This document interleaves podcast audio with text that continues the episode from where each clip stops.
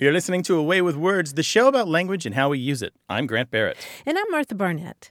We've all had the experience of trying to remember a word, having something right on the tip of our tongue and just not being able to reach it. And that experience made me appreciate this tweet from someone who goes by the name Fisty on uh, Twitter. She said, When I was pregnant with my first, I cried one day because I forgot the word banana. I described it to my then husband. It comes in its own case. It's yellow. I can so relate to that. A lemon? oh, it could have been a yeah. but there's a word for that. Do you know the word for this? No. Lethologica. Lethologica. Yes, this is Leth. I think I know that root. Yeah, the the river Lethe in Greek mythology was one of the several rivers in Hades. If you drank from this particular river, also known as the River of Oblivion, you would forget everything. Oh, the yeah. River Lethe. River of Forgetting is how I learned it. Yeah. Oh, really? Yeah. Okay. So so you remember. Yeah. I did remember that one. Everything else is going though, so that's that's nice. yeah, somebody else tweeted, not in the same league, but I once completely blanked on iceberg lettuce and had to call it Arctic cabbage instead. My wife has never, ever let me forget this one. It was over 25 years ago. Arctic. That's great. That's good. But I'm so fascinated to think about how it is that you sort of go through your mind and try to figure it out. Like sometimes you know that it starts with a B mm-hmm. or it has a certain number of syllables and a certain accent mm-hmm. in the word, but you can't quite figure it out. Yeah, we know some physiological things about memory that suggest that where we store words isn't the same place where we store the attributes that belong to those words. Mm. So the different characteristics that the word may connote or denote might be in a different place. So you can forget a word, but remember things about it, the same way that you can forget someone's name but remember their face. Right, right. If you've got a story about forgetting a word and finding a way to work around it, let us know. 877 929 9673 or send it to us in email. That address is words at waywordradio.org. Hi there, you have a way with words. Hi, this is Betsy over here in Escondido, California. I was listening to the news the other day, and they said the suspect was at large. Now, I think most everybody knows what that means, but why Why does Why at large mean? What did you take it to mean? at large? well, we know what it means. You know, the suspect's missing or what have you. Um, but I just thought at large is kind of a strange way to say it when you think about it. Yeah, kind of. Um, it's got a long history that came to us through Latin and French. There have been a number of different phrases and uh, different eras in Latin and French, so Old French and Middle French and Norman French, and then borrowed into English kind of as a legal phrase and to mean at liberty. And all of the different old versions of it in Latin and French more or less mean um, not restrained, not fixed to place, not, uh, not not permanently held. So someone at large means that they are away from any kind of control. So we talk about suspects at large, but you know you can also have um, people who work for companies and they can say that they're they're vice president at large, which means that they're not fixed to any one task or department. Oh. They're kind of given assignments here and there as needed. I see. So large and liberty are sort of related in history. Is that it? Yeah, so it's not large as in size. It has more large more to do as um, I believe it's related to distance. Mm-hmm. Kind of expansive. Yeah. In trying to, you know, figure out why we say that, I was trying to think of other things that are similar, and the only thing I could think of is by and large. And then I began thinking about by and large, and I began to wonder if it was by in large or by and large. but I want to know is by and large connected to at large? They are connected because they're part of English and they both contain the word large, but etymologically they're, they're distinct and they don't have any relationship at all. By and large, as far as I understand, is a nautical term. It refers to um, basically means to keep a ship sailing in a direction, but every once in a while sailing toward the wind or as close as you can get and still maintain forward momentum, and then kind of sailing off the wind, kind of moving back and forth, but still generally heading towards your destination. Oh, wow. Yeah. That's so, great. So by has a particular meaning in nautical language, which is more or less meaning um, toward or in the general direction of. So when we say by and large, don't we mean sort of almost all? Well, by for by the most part. yes, so we might say, well, b- by and large, that was a successful campaign that we ran to promote our product, right? Meaning, all in all, or hmm. more or less, Generally. or generally. Yeah. And what we're talking about here, if a ship is sailing by and large, it means it's not headed in a straight line toward its destination.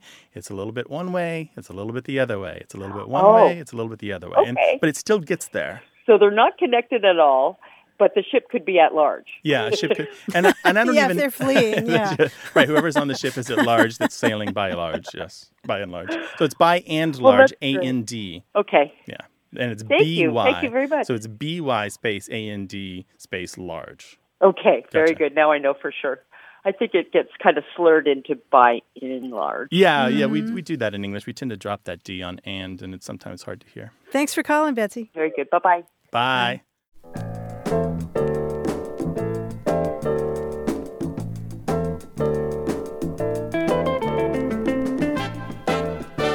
We got a voicemail that I really appreciated from Jackie Cerebrany Kesner, who lives in Massachusetts, and it was about misunderstanding a name. She said, I used to watch a show called Captain Kangaroo and loved it. You'd know you'd have to take out your cardboard shoebox and your scissors and your papers and paste and colored paper and construct these wonderful things. And one of his friends was Mr. Green Jeans.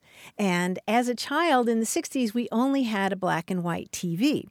So years later, she goes to college and she's talking in, in I think it was a, a child development course about um, art and literature for children. And she said, I thought I had this great example of how they rushed you through the art activity. By the time they have all of your supplies that they needed, they were finished making the entire creation, and how much I loved Mr. Green Jeans because he understood and gave you more time. But at the time, I referred to him as Mr. Cream Cheese. because again, remember, we had a black and white TV, and as a little Jewish girl growing up in upstate New York, I grew up having bagels and cream cheese, so I always thought it was Mr. Cream Cheese. Bless your heart, Jackie. And so the whole class laughed at her. Aw. But I have to tell you that I had this epiphany when I listened to this voicemail. Yeah. Because I had a black and white TV as well Yes, when I so did watched. Captain Kangaroo. Yes, we did too. And I did not know until yesterday that Mr. Green Jeans wore green jeans. I did not know this. I went online and looked at all these old pictures of him. He wore green. I it never occurred to me. I always we watched I watched Captain Kangaroo in the seventies on a black and white Yeah, TV, a, yeah. a remote station out of Paducah, Kentucky, Oh, and I, yeah, absolutely, and I just assumed they were green. You did. Uh, I think I thought he was green, like growing things, but but so I was Mr. shocked. Cream Cheese, though, that's the best. Oh, kids Mr. are Cream wonderful, aren't they? I love that. we have an endless capacity to absorb your childhood misunderstandings, and we will laugh with you and not at you. Give us a call, 877 929 9673. Hello, you have a way with words. Hello, Hi, who's this? This is Frida Wara, and I'm calling you from Marquette, Michigan. Frida, welcome to the show. Well, I'd like to share uh, a couple of things. I heard a show a little bit back that got me thinking about a Finnish proverb, and in, in Finnish, it says, "Until the food is ready, feed your guests with words." And I just love how you gather around the table, and that's just a real special part of any meal. And if anybody's ever read the Kalevala, that's our epic poem, and always about stories. And um, those proverbs are just a real special part of our heritage. Yeah, that's really wonderful. Until the food is ready, feed your guests with words, huh? Yeah. What does that sound like in Finnish? Oh boy, don't even make me get there. But it's like ennen kuin ruoka on valmis syötä virorasi sanoilla. okay. So Well, there's those- never a silent letter in Finnish. I also wanted to share another word that we have that is in everybody's vocabulary right now because we are at over 200 inches of snow. 200 inches in this season? Yeah, and we're just, um, you know, not even wrapping up. We have a very, um, uh, on the calendar, we either call it a St. Patrick's Day storm, which is on March 17th, or it's a St. Urho's Day storm, which is the Finnish god of the grapes. And that's on March 16th. So you wear purple on the 16th and green on the 17th, but don't you dare wear green on the 16th just because St. Urho chased the grasshoppers out of Finland to save the grape crop. So um, we always have a big storm around that time of year. Uh huh. And is there a lot of wine involved? Yeah, and usually that means that your hangover then is like you don't even want to look at a green beer, um, if beer at all, but certainly not a green beer on the 17th. we we use the word pank, P A N K, and I don't hear it many other places. I mean, certainly there's a lot of regions in the country, even Las Vegas, that's shoveling snow this year. But you know, when you go camping, you certainly don't shovel the snow at your tent site. You have to pank the snow. And if you're making a good trail for either skiing or snow biking or dog sledding or skijoring, you don't shovel there either. You pank the snow. So it, you can also pank dough and make biscuits or or um, cookie dough or whatever it might be. But that word pank is to to flatten it out and and pank it down. Right, to pack it down, right? Yeah, you Yoopers are very proud of using that word. That that often comes up when we're talking uh, with Yoopers. It's it's uh, chiefly there in northern Michigan, also in uh, parts of Pennsylvania and upstate New York. And we're not sure what the origin of pank is. It might have to do with with a combination of pack and spank, or it might uh, go back to a Scandinavian term. It means to knock or beat or something like that. But uh, but yeah, y'all are really proud of that word.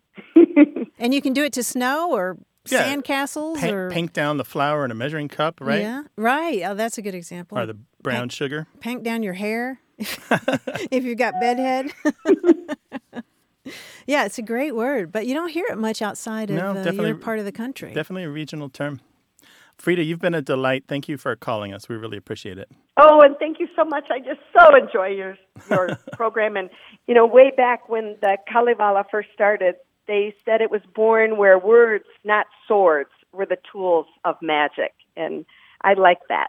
I like that too. That's lovely. All right, take care of yourself. Bye bye. 877 929 9673.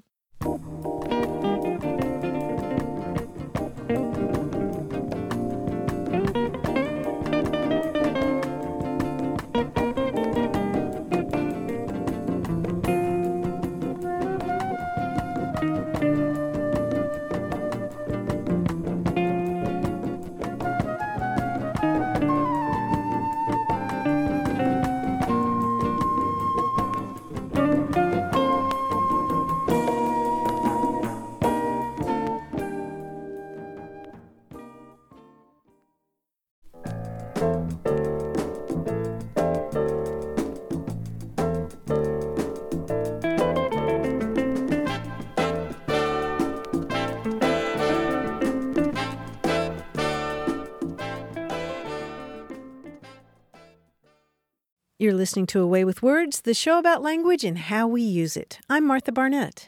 And I'm Grant Barrett, and we're joined by our quiz guy, John Chaneski from New York City. Hi, John. Hi, Grant. Hi, Martha. Hi. I decided that if this week's quiz is not the most difficult, then it would at least be the most educational. It's all about the moon. Okay? Okay. Early Native American tribes recorded time by keeping track of the seasons and the lunar months. And as such, they gave nicknames to each of the full moons that occurred during different parts of the seasons. Now, one example, you might remember this from the news at the start of 2019. Lupines tended to howl more at the moon in the middle of winter, so the full moon in January is known by what nickname? The wolf. wolf moon. The wolf moon, right. We had a super full blood wolf moon at, in the beginning of uh, 2019. Now let's see if you know some of the others. February is so deep in the season that much of the food put aside for the winter might run low, so the full moon is given what nickname? The barren moon. No, how do you feel? Empty. Empty moon. Hungry moon. Stuff. Starved moon. It is it is the full hunger moon. The in hunger February. moon. Yes, Oh, very nice. good. In March, we start to see robins appear.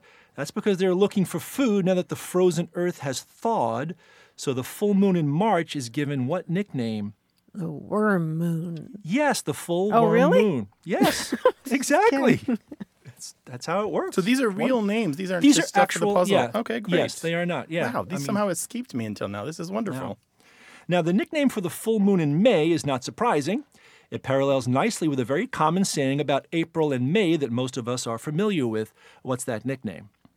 Shower? Rain moon, uh, That- That's April. What happens in May? Oh. the flower moon. Yes, the full flower moon. John Lennon could tell you that fields of ripening fruit in June give its full moon its nickname. What is it? Strawberry moon. Yes, the full mm. strawberry moon in June. Antlers hit their full growth in June, leading to July's full moon name. It's got nothing to do with dollars. Buck moon? Yes, the full buck moon. That's July. Corn and barley and other crops are ripe in September and October, which inspires what nickname that gained fame due to a pop standard from Tin Pan Alley in the Ziegfeld Follies era? Hmm. Isn't that harvest moon? Yes, the full harvest moon. Very good. The leaves are falling in October, and the previously mentioned buck are fat, which means both people and the previously mentioned wolves are looking for game, inspiring what nickname? The hunter's moon. The full hunter moon, yes. The full cold moon is in December. That's no surprise. But the days are getting shorter too, naturally leading to a complementary occurrence that inspires what nickname? Ice moon. Now the days are getting Long shorter. night moon. Dark moon. Yes, the long night's okay. Moon. about The? Oh, full really? long night's Just moon. Just making these up. No, you're you're making up a correct answer. So congratulations. You guys did fantastic. You guys uh, get uh, top marks on moon moon studies. All right. We'll talk to you next week, bud. Talk to you then. Bye bye. Bye. And we'd love to talk with you about any aspect of language whatsoever slang, grammar, word origins, regional dialects, linguistic diversity. So call us 877 929 9673 or send your emails to words at waywordradio.org. Welcome to A Way with Words. Hi, my name's Paloma, and I'm calling from Escondido. How are you? Hi, Paloma. Another Escondido call. Glad to have you on the show. Hi, Paloma. Hi, thanks for having me. Sure. What's up? You know, A Way with Words has really opened my eyes to a new way of looking at language. Um, I used to be really caught up in rules and what is right and what is wrong. And I uh, recently went to your live show in San Diego, and I just love the way that you guys look at words from a place of curiosity instead of cur- uh, criticism. And, um, you know, I had your radio show to help open my eyes to this new perspective. But I was wondering how were each of you introduced to exploring language with a sense of wonder? Was there an aha moment or someone special in your life that released you from that judgmental viewpoint? I just want to say thank you, Paloma. Um, we hooked another one, Martha. Paloma, you you got it. You, you you got it. That's what we're trying to do here. We we do believe in rules. We follow them all the time. We are hard on ourselves when it comes to writing and speaking well. And we you know every mistake that we make, we're like, oh no, I did that on the air. but we're forgiving of other people, and I think that's what you heard at our live show. Mm-hmm. Yeah, what a lovely question. I, I would say for myself that it's been something of a journey for me. I think I arrived at this show very well schooled in grammar and rules that you get taught in school, in part because my beloved mother was an English teacher. Uh, She taught uh, eighth grade language arts. And if somebody made a grammatical error in her class, she was famous for going to the chalkboard, putting her fingernails up at the chalkboard, and dragging them down No. the chalkboard and saying, That's what that sounds like to me. oh Wow. yeah, and she was really funny about it. I mean, I mean, I still hear from from uh, students who adored her. But I learned over the years to be judgy about uh, grammar and use of grammar, and and uh, you know, I would I would hear a misuse of a of a word or phrase, and and it, and I would sort of you know go back to that idea of uh, fingernails coming down a chalkboard. But the more I got involved in uh, working on the show over the years, I just came to see that there's so much other wonder, as you said. There's so much uh, more to talk about when it comes to language. So much more. I I just I feel like I had a little keyhole view of language, and now I have this big, expansive view of it. Bay window. At least a panorama. And particularly in my case, I've talked before about, about a tutor who opened my eyes to connections between and among languages because there's this big web of language that connects so many words uh, that uh, come from Indo European languages. Um, but Grant had a different path. Yeah, my path, I, I was a reader of kind of an autodidact in a lot of ways, always going above and beyond what I was told to read in schools, reading a lot of high mm-hmm. literature and a lot of low and things in between. So I was very undisciplined and unschooled in the kind of stuff that I put into my brain, and it kind of came out in my writing. So when I went to the University of Missouri to become a journalism student, I realized I I didn't have a real strong, consistent mastery of this basic writing style that journalists had. How, how to get stuff out quickly on the page, explain complicated subjects, get it, make it grammatical, do the punctuation correctly, that sort of stuff. And mm-hmm. so I mm-hmm. sought some help, and I hit upon this was a just prior to the internet becoming a thing for most people, American Dialect Society has been an organization since the 1800s where academics and, and dilettantes of all stripes have gotten together to talk about American English or English as it's spoken in North America. And I joined their email list. And over the years since then, I learned so much from these people. And it turns out a lot of them were lexicographers who believe that language should be snapshotted. You take a picture of it as it is rather than trying to force people to believe it's something it isn't. And a lot of the people on in the American Dialect Society and on their email list are sociolinguists. And sociolinguists are very similar. They look at language as it actually is and how it relates to people's relationships to each other. Sociolinguistics is about uh, language in communities, language in groups rather than you know mm-hmm. single words. And so both of these communities have informed me and the way that I see language. My wife also is a sociolinguist and a lexicographer, and um, there's a reason that we're together because we uh, we look at language and go, oh wow, that's cool, rather than go, oh wow, that's dumb. And that's kind of just mm-hmm. what we try to teach on the show. When you encounter something new, rather than being repulsed by its newness, being open to its newness and say, who else does this? Where are they? Do they have anything co- in common with all the other people who, who do it? Is is this something I can learn more about from other people who've studied it? And all those answers lead you down wonderful paths, and that's what we do on the show. Oh, I love it. And I, I just love that description of language being a web. It, it goes across communities and it also goes back into the past because words have such interesting histories and uh, carry with them so many uh, little cultural nuances that it's just mm-hmm. a gold mine. Mm-hmm. I love mm-hmm. it. Yeah, and you've raised another great point about linguistic diversity. The more we do this show, the more we hear from all different kinds of people. We're learning from our, our callers all the time. And mm. and I, I, came to the show thinking there was one standard English, one particular English that everybody should speak. But the fact is they're all different kinds of Englishes. I mean, Jamaican English, South African And there's English, never been one British English. English. There's never right. been a sole perfect English. Right. It hasn't yeah. existed ever. Yeah. Right. And so it was really a matter of kind of opening up the world world. I'm so glad, Paloma, that you caught on to our message, and I hope you're evangelizing it with us. Oh, I am. Absolutely. I love it. And I'm so grateful for your show and all of the work that all of you do for this uh, radio program. It's really opened my eyes. Thank you thank you very you. much. Fantastic. It's lovely to hear, and it's very nice to talk with you, Paloma. you too. Bye, guys. Have a great Take day. Care. Bye. Bye-bye. Thanks. You know what? I'd love to hear from more people like Paloma who've had a change of heart about how they judge or don't judge the language of other people.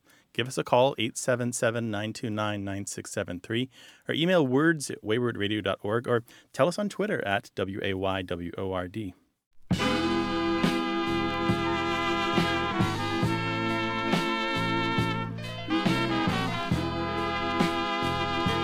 My friend Julie asked me if I knew the expression take me to raise. Do you know this expression? Mm-mm. She said she learned it from somebody who grew up in Calhoun, Kentucky.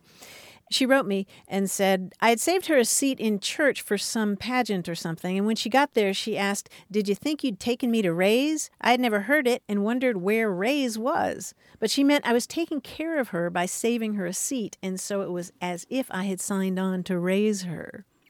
Oh, taking me That to raise. So it's not, it's not capital R like I Ray's know. Pizza in New York or anything like that. yeah. I Oh. was thinking it was a bar. R A I S E. Gotcha. Yeah, and apparently this is pretty widespread in certain areas, particularly Kentucky, Ohio, and uh, like a kid might dismiss an unreasonable request from another kid on the playground saying, uh, I ain't took you to raise. Sure, why not? yes. Hit us up an email words at waywordradio.org. Welcome to A Way with Words. Hi, Hi, who's this? this is Josiah Sendabot calling from San Antonio. Welcome, Josiah. What can we do for you? Well, I had a question about uh, traffic.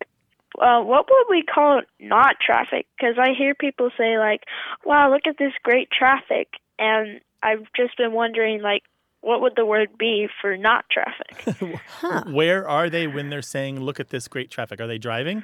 Yes, they are driving. Then they are the traffic. If you're driving, you are traffic. I, I was wondering what would the word be called for not traffic, if there is a word for that. So we're talking empty, empty highways, empty streets. Mhm. And Josiah, do you spend a lot of time in traffic? Are you in a carpool or something? Yes. Okay, so you hear adults commenting on the traffic and and saying, "Wow, this is great traffic," meaning there's not much traffic. Correct. Oh, wow. Interesting. Huh. So can you have traffic if you're the only car on the road? Is that still traffic? I would say yes. I guess so. Sure. I don't know of a word for no traffic except no traffic. Hmm. yes, I win.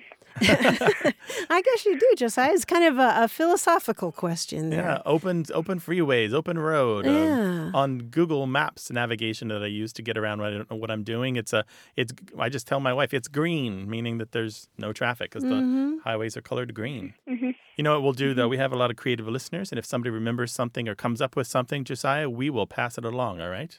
All right. Thank you very much. I really appreciate your call. Thank you. Take you care. too. Bye bye. Take care. Bye bye. Bye.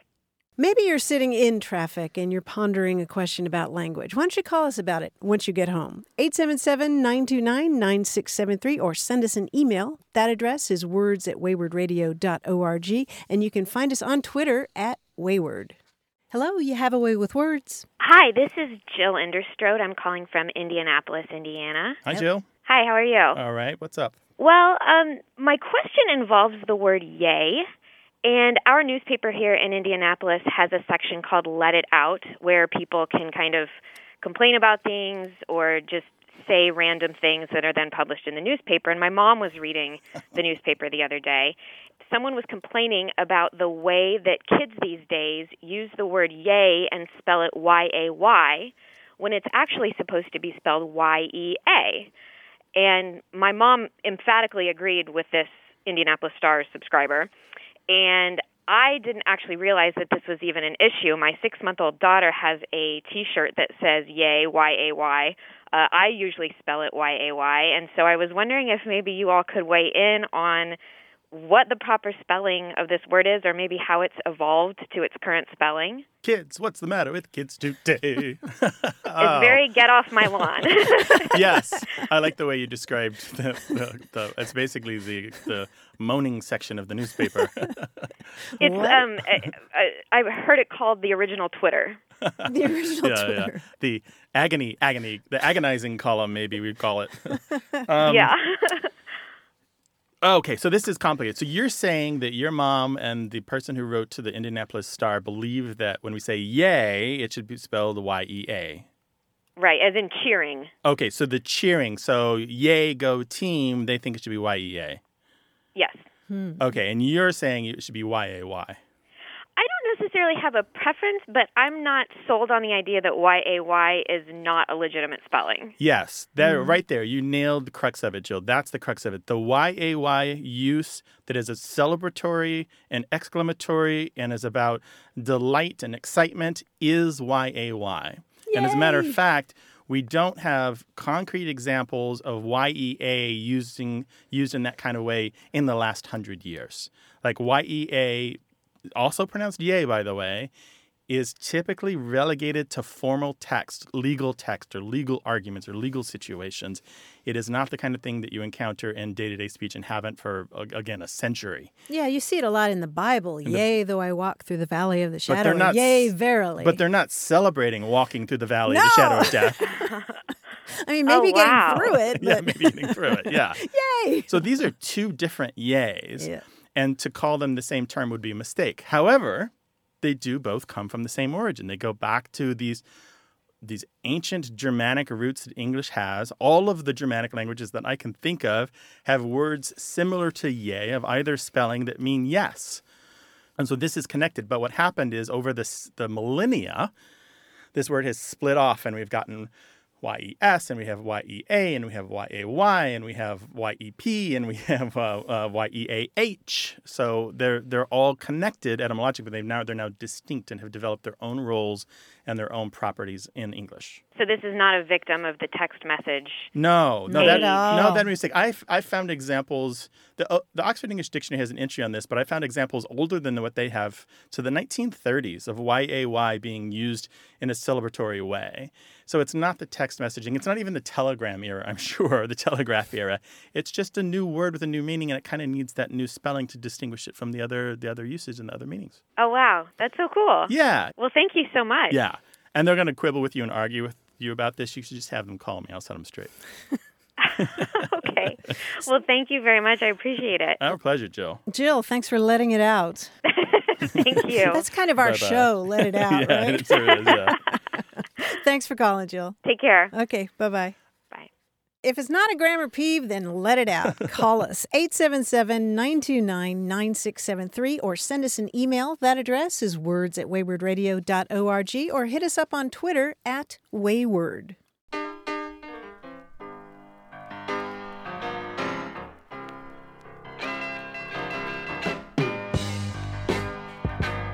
Mary Lamarca from Hanover, New Hampshire, picked up some slang when she went on a cruise to Alaska and she was talking with some of the locals there. She learned the term sucker hole. She says, since this part of Alaska's weather is so similar to the northwest coast weather of Washington and Oregon, it's often gray and cloudy and rains on and off during the day. Sometimes a patch of sky and sun will appear in the cloudy sky. The locals call this a sucker hole because so many tourists think the weather is going to clear and become sunny, but it never does.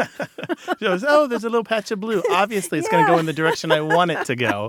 It will enlarge, and there will be sunshine. Yeah. I can wear my shorts. yeah, but apparently this is pretty widely used. That's awesome. Call us with a word you've picked up in your travels, 877 929 9673, or send it to us in email. That address is words at waywordradio.org.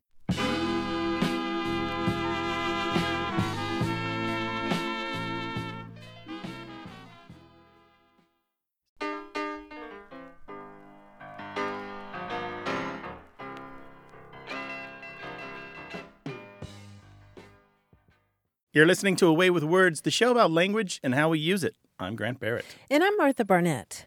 We talked a couple of weeks ago on the show about whether cursive writing should be taught in schools. Oh, yes, we did. And boy, did we get a response. What, people had opinions about that? very, what a surprise. very, very strong Let's see. opinions. Ask a public radio audience a question about cursive writing. Yes. Yeah, and it was really striking because we talked about this years ago and Mm-hmm. and the response was kind of mixed, but this time it was overwhelmingly in favor of teaching cursive writing to But kids in school. Even from the teachers? Oh, especially from the teachers. Yeah, we heard from uh, Walt Hamilton, who said, As a teacher, this is one of my soapbox issues. Scientific studies have confirmed that cursive writing is good for the brain, especially in relation to reading.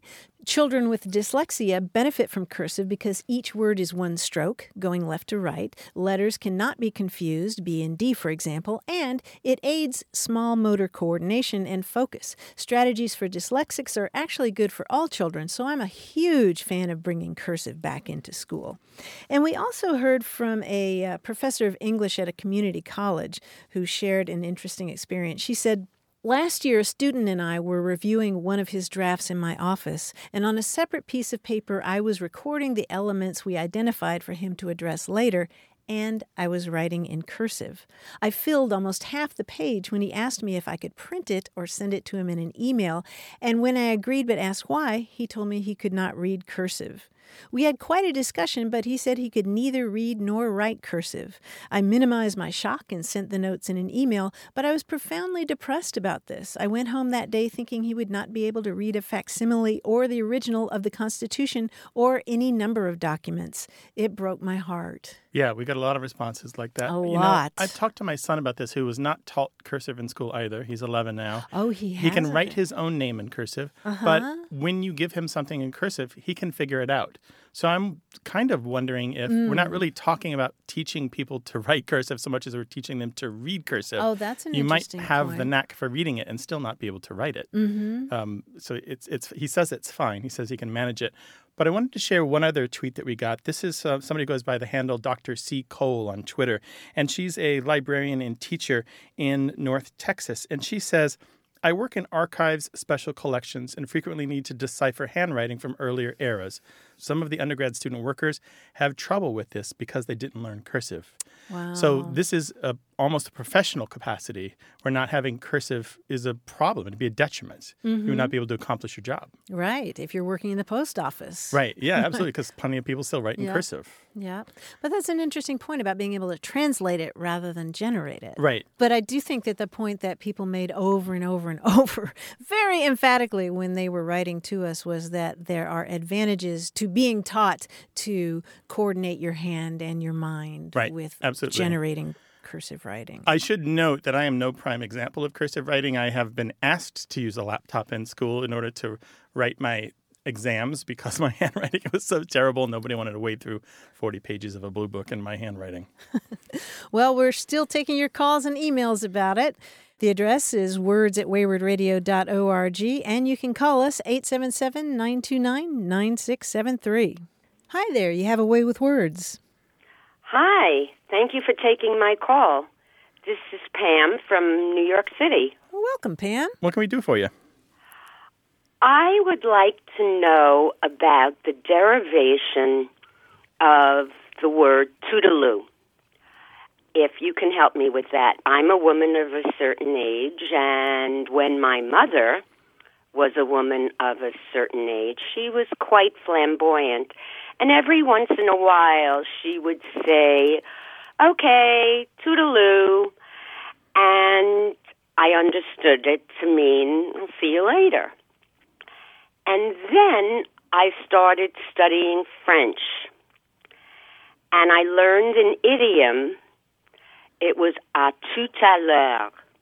Mm-hmm. And I think it meant uh, literally all to all the hour or to the next, and not the next hour. I'm not exactly sure.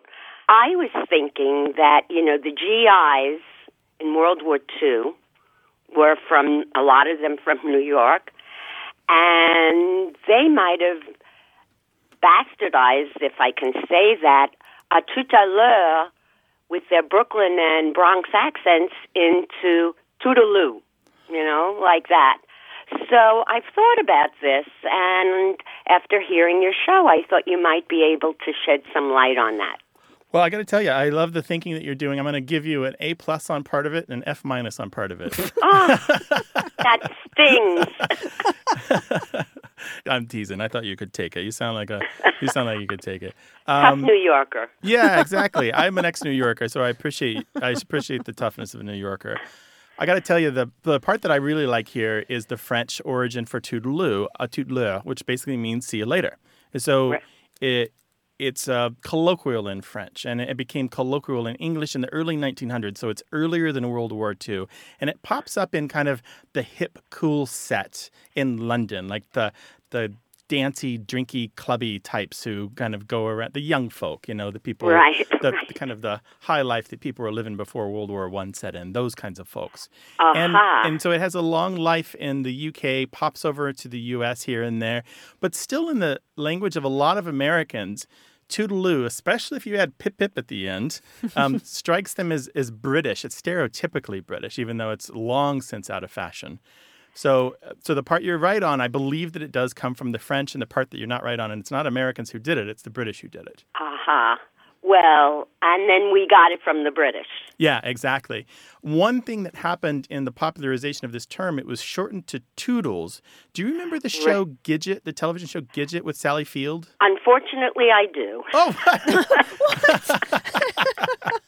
well, Gidget used Toodles all the time on the show to say goodbye. And so for a lot of uh. people, this is back when there weren't that many channels to choose from and whatever was on was whatever was on. And and I believe that that is a source of popularizing the shortened form in the United States. Well, I appreciate it because this, you know, I need to get a life. Instead of wondering where the derivation of à tout à l'heure and toodaloo no, and all that's that. a fine But life. Keep it up. Okay, I'll call again. I will write you a doctor's note. You have my permission. Thank you so, so much. Pam, you're a delight. Thanks for calling. Really appreciate it. Thanks, Pam. Bye bye. Bye bye. Call us with your language question 877 929 9673.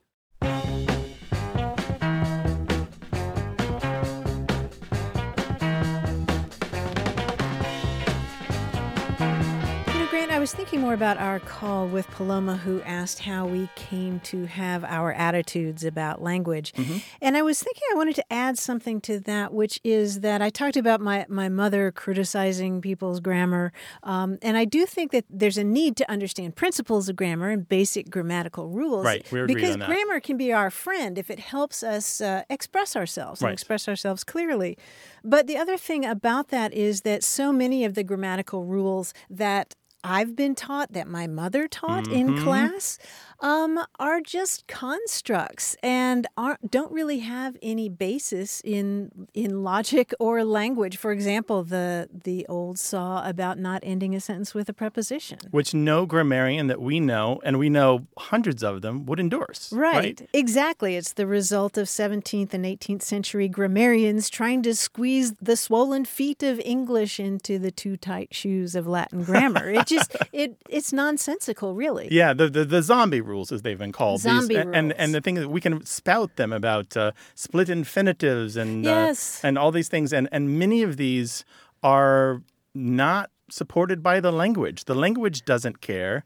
Modern style guides will specifically say that these are not actually rules in English. Right. Modern grammarians will say these are not rules in English. Many linguists and lexicographers say these should have never been rules in English. Right. And yet they're out there like a bits of useless folklore that keep getting passed along as if they're wisdom when actually they're little micro failures. Yes, yes, and making people uncomfortable Mm-hmm. and, and and reluctant to try to express themselves. So my point is that I wasn't saying anything goes Right. We whatsoever. never do. Um, but but uh, if you're worried about a grammatical rule, check it out. Yeah, I would also say there are lots of rules for English, but they're not necessarily the ones that you think they are. Well said. Give us a call, 877 929 9673, or email us words at waywordradio.org. Hello, you have a way with words. Hi, this is David from Virginia Beach, Virginia. How are you? Excellent, David. Thanks for calling. Hi, what can we do for David. you? We moved down here as a family in 1991 from Buffalo, and uh, I retired from my previous employment last year. Uh, bought a, a economic car, and I've been driving Uber for almost a year now. And um, I just noticed the last couple of months that um, some of the street names that I began to um, drop passengers off and pick them up on were were a little bit odd for me. When I started, my my GPS started to um, identify certain streets and parts of the uh, area of Chesapeake, which is a little more upscale. It would frequently say, um, you know, give, you know, like say instead of Thompson Street, it would say Thompson Key. And uh, of course, if you if you're familiar with with GPS, you know they- have a voice, and I keep the voice up so the passenger can hear where we're going. But anyway, uh, two or three times into it, I eventually paid attention to the actual sign. And the sign, um, if it's if it's using that designation, um, it's it'll say like Riverside Q U A Y. And every time I ask a local resident, you know, what does that mean? I, I still haven't I haven't met anybody that knows what Q U A Y means. And so I thought I'd give you guys a call and So, David, yeah, the word spelled Q U A Y is usually pronounced key. It came into English in the 1300s. Uh, spelled K E Y, but then it was changed uh, to the French spelling, which was Q U A Y. And it meant a kind of wharf or like a, a, constructed bank or landing stage for ships. So I'm not surprised that it's in that area, but I'm wondering if you're driving to subdivisions and they have the name Key, Q U A Y, uh, if there's a wharf in sight. No, it's just generally like, you know, uh, boulevard, streets, uh, square, you Yeah. know, court, all those. Yeah, it's just it's mixed in those. And there's nothing physically designated. It just it just gives that last, I guess you could say suffix or whatever whatever designation you'd call it. But no, there's nothing. I mean, I could be literally uh, out in more of the rural areas where these new developments are, probably 25 miles from any waterway, and uh, they they still use that designation. hmm Well, it sounds like kind of aspirational naming, doesn't it? Yeah, there's a there was an article in Entrepreneur magazine earlier in 2019 that talked about newstalgia and fauxstalgia, where we give places names and streets names in order to make them feel old or more authentic. I wonder if it's some of Ah, that. I wouldn't that be. makes sense. It is possible, however, that the key names for streets do continue an older tradition that is lost. That there used to be a key or used to be a wharf, and it's gone, and the names just have continued long after the the long after the thing. Um, for example, I'm thinking of Canal Street in New York City. There's no canal and hasn't been for a long time, Mm. but there was once a canal. Wall Street in New York City. There's no longer a wall, but there used to be a wall. So I'm Ah, wondering if there used to. okay. And you know, Makes in some places they they start a. I've s- I've seen in some of these seaside towns they'll start a street coming off of a, a wharf, a quay, or a jetty, and they'll just continue it straight off into the distance, and it keeps the name the whole way. so mm. I'm just wondering that if there's some of make that happening too. Huh. Okay. Yeah, it's an odd one, but Q U A Y is usually pronounced key. So that's cool. Thank you, David, for your call. We really appreciate it. Thank you so much. All right, Have take a care. wonderful day. Love your show. Thank you. Take care. Bye Bye bye. bye. Bye bye. 877 929 9673. Hello, you have a way with words. Hi, this is Tracy, and I'm calling. I have a question for you. Um, my mother is from West Virginia, and I, I don't know whether she has made up words her whole life or whether it's she uses colloquialisms. And um, my son, who's 18, we were driving down the road the other day listening to your show, which we enjoy. Thank you very much. Thank you. And um, he said, "I should. You need to call in and ask." so, I wanted to ask you about the word hornicaboogery. What is hornica boogery? Boogery? Hornica Boogery? Is germs, basically. Cooties are germs, and w- when I asked my husband whether it was cooties or germs, he said it it's germs because cooties have faces and germs don't. but um, I guess in a sentence, we w- I would say something like. Um, Oh, you know, don't play with that kid over there with the snot running down his face. He's he's got the hornicaboogery. Oh, my Oh, okay, gotcha. So this is kind of a, a- just a generic term for any kind of random illness you can't identify that looks contagious. Yes, yes. And spell that for us. I have no idea how to spell it. I mean, the horn part I could get in there, but and boogery, Uh huh. but the nicka part I don't know. and, Hornica and I don't know if my mom, if that's something she would have made up, but she said it was her family has just always used it Wow.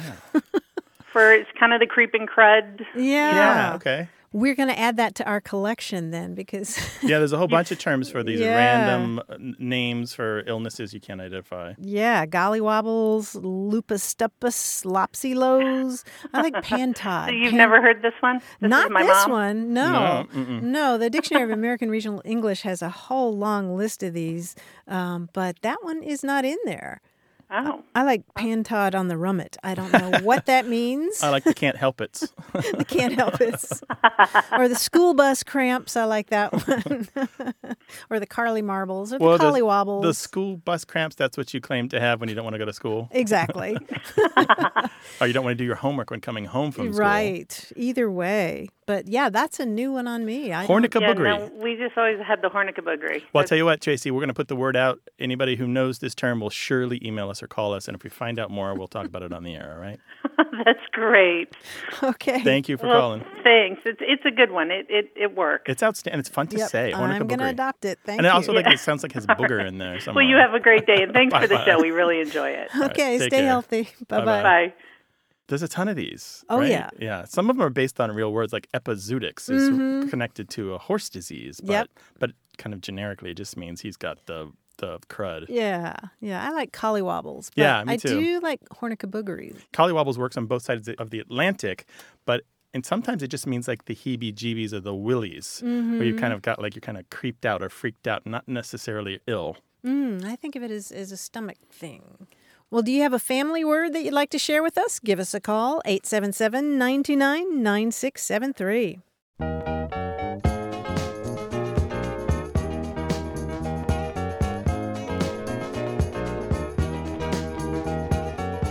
Following up on our conversation about grandparent terms, we heard from John Polk, who tweets at Clichés Gone Wild, and he said that among the grandparent names in his family are uh huh, named by oldest nephew on wife's side because my father in law would quote the Ray Charles Pepsi commercial, You got the right one, baby, uh huh.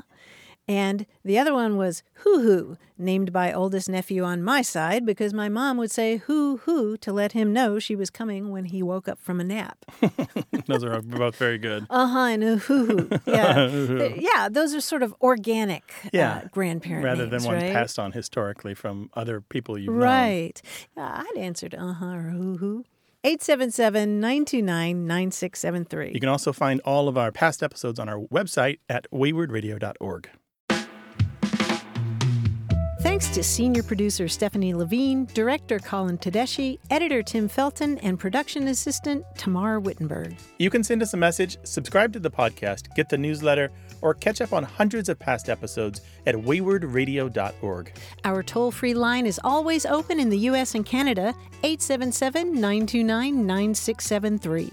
Or send us your thoughts to words at waywordradio.org. A Way with Words is an independent production of Wayword Inc., a nonprofit supported by listeners and organizations who are changing the way the world talks about language. We're coming to you from the Recording Arts Center at Studio West in San Diego, California.